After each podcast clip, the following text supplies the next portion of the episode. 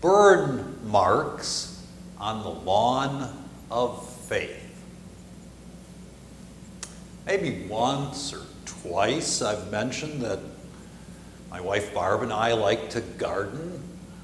Okay, maybe I've mentioned that like a hundred times. You would think, however, the fact that we enjoy gardening would mean also that we take like really good care of our lawn.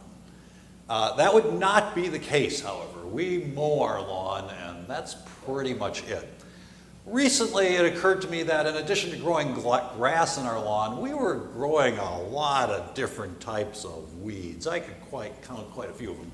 And so finally I resolved that we would put a little uh, fertilizer and weed killer on our lawn to try and grow a bit more grass along with all the weeds. Uh, so I did that in the spring. That worked great. It looked better. And then I was doing it recently uh, later in the summer. And I had a little bit of the fertilizer weed killer mix left over. And there was this spot that really had a lot of weeds. And against my better judgment, I thought, well, I'll just spread this excess stuff right in that spot. Now, previously that spot had been green weedy, but it had been green. What color is it now, people? It's brown now because I burned it out by putting too much fertilizer and weed killer in one spot. In other words, something that's good in a uh, small amount can become bad in a large amount. This gets us to the reading that Kay just shared with us, our first lesson today from, math, uh, from uh, Romans chapter 13. Uh, you should read Romans chapters 12 and 13 sometimes. They, it, it's just wonderful guidance from Paul on how to live as human beings, how to live with each other, and how to live collectively within our, within our society. It's really good stuff. But it's also stuff that has been misused over the years, and so I thought that's a little bit of what we could talk about today. First, uh, review the context. This is today's reading, the part that Kay read is from Romans chapter 13.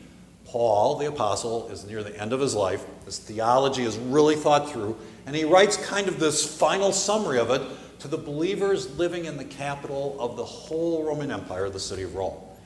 And so he writes both um, in, in well thought through detail and with a sense of kind of carefulness, uh, because he knows he's writing to these people who, uh, as Christians, are uh, a little suspect in the center of the Roman Empire.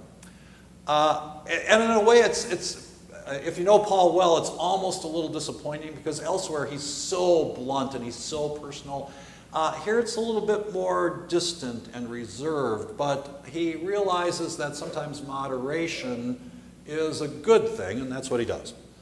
Uh, in chapter 12, he just shares all of this great guidance for how to treat each other, ending with uh, never return evil for evil, return good for evil echoing Jesus in the Sermon on the Mount. And, and then in the part that Kay read, uh, he says, don't owe anybody anything except to love them. And then that leads to guidance to, on, on how to be a moral person. That's all good. You'll notice that I haven't talked about what's in the middle of that, though. What's in the middle of that is Romans chapter 13, 1 through 7, which is a section where Paul says, and you could almost predict this since he's writing to Christians in Rome, how do you relate to your government? And he says, obey the government. The, the rulers are instituted by, by God, and uh, if you owe taxes, pay them. If you owe tariffs, pay them. If you owe honor to somebody, honor them. And that is good advice, wouldn't you agree? Uh, we human beings always live in societies, and being a constructive part of the society, obeying the rules, paying the taxes, honoring the people who lead uh, the government is a good thing. We're also Americans. We're probably aware that too much of a good thing can sometimes become a bad thing. This country wouldn't exist if we didn't have something within us that said uh, too much of British taxation without representation would be a problem. Unfortunately, in the history of Christian interpretation, especially for us as Lutherans, Luther, who was not at all a literalist anywhere else in Scripture, took this super literally. And it had uh, disastrous impacts in his own time in terms of obey the government no matter what. And, and, and I think that filtered through in, in the German psyche and, of course, potentially had part of the, the, the, the impact and part of the, the foundation for what happened in Germany in the 1930s and 40s. Um, burn marks on the lawn of faith by over application, perhaps, of Romans chapter 13, verses 1 through 7. The thing is, Paul had already built within it uh, the moderating influence, because as soon as he got done writing about the government, he said, Don't owe anybody anything except to love them. And, and that remains the thing that moderates all of us. Make sure that we keep things in proportion. Our lawn will eventually recover. Um, we as a human species are wonderfully resilient. But in times that tend to be somewhat extreme, an extreme application of our faith would be a misapplication of our faith. Read Romans chapters 12 and 13 sometime. It's very good stuff. Just how do you respect yourself? How do you respect the people around you? And how do we stay in balance in a world that frequently uh, actively doesn't want to be in balance? If we read it as Paul meant it, then it becomes our power and it prevents us from creating any more burn marks on the lawn of our faith. Let's start here. A question you can eventually ask maybe your pharmacist or doctor, but uh, here's a story in the Horner Eibler household that goes back 25 years. My wife uh, was in school and she was taking a pharmacology class. And one day uh, there was just an open discussion, and somebody asked the professor the proverbial if you were stuck on a deserted island in the middle of the ocean someplace, what one drug would you want to have with you? Now, remember, this is 25 years ago, so maybe the answer would be totally different today, and maybe the professor would have given a different answer the next day than the day he gave it. But the answer he gave that particular day was well, I'm on a deserted island. Having a wide spectrum antibiotic might be kind of nice, but it's not like I'm going to be catching anything from anybody else. So he paused and he said, I want prednisone.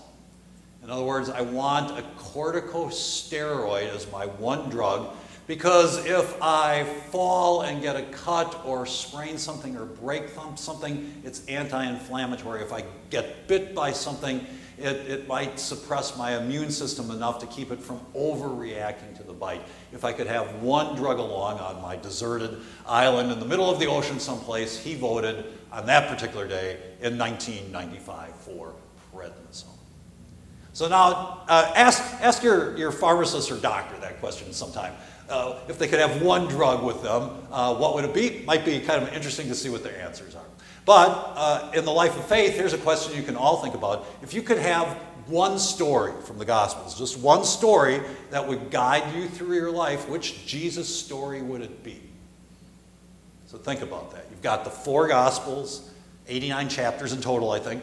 Uh, if you had only one story, which would you pick? I'm going to cheat immediately and say, well, I'd keep one parable so that everybody would know what a good storyteller he was, and I'd keep one of his teaching sections. And I think the teaching section I'd keep might be today's gospel lesson, only six verses long. I'm not sure particularly well known, but when's the last time uh, you had a disagreement with somebody or somebody hurt your feelings or got under your skin or you did that to somebody else? Was that more or less than an hour ago? I mean, it happens to us like every day almost, I think uh, or more frequently than most of us would like, and then dealing with that in a way that gets us through it and past it and actually to a better place, that's hard. And our failures to do that results in so much stuff. And so what Jesus says today is really life-giving, I think, and really practical, and really doable by really any of us. And what does he say? When you're in one of those situations, just talk one on one. we all kind of know that. We also know it's hard to do. Don't do it, by the way, when you're already exhausted or don't have enough time or you're so angry at the other person or they at you. Probably not the best time to have a productive conversation. but do it quickly and do it with enough time. And, and we human beings are really good. And, and I think 90% of the time when people just talk one to one, not only do they resolve it, but they actually end up in a better place. Just talk to each other. And then the next thing he says is, well, if that doesn't work, you know, involve one other person, a neutral third party, counselors, pastors, trusted friends. It can be a lot of different people. Just pull one person in. And 90% of the 10% of the time, uh, that resolves it. And then within the faith community, he says, well, if, if that doesn't work, have the whole faith community work on it. One of the things I appreciate so much about unity, and this pre-existed my time here, uh, but, but it's maintained, and, and now it's from both streams of, of uh, our one congregation, is that uh, people do talk to each other and they do problem solve together, and you, you can be in the majority without uh, excluding the minority, and you can be in the minority without feeling like no one uh, will ever hear you with what it is you're talking about. Uh, you know, that's not perfect here. Uh, but it's a, it's a pretty good place for doing all of that. And then at the very end, Jesus adds this one little thing. You know, if, if none of that works, then let the other person be to you as a tax collector and a Gentile. Does that mean you write people off? Um, it doesn't, because Jesus kept searching for Gentiles and tax collectors all the time in his ministry. Uh, all he's saying is, is sometimes you just have to take a break.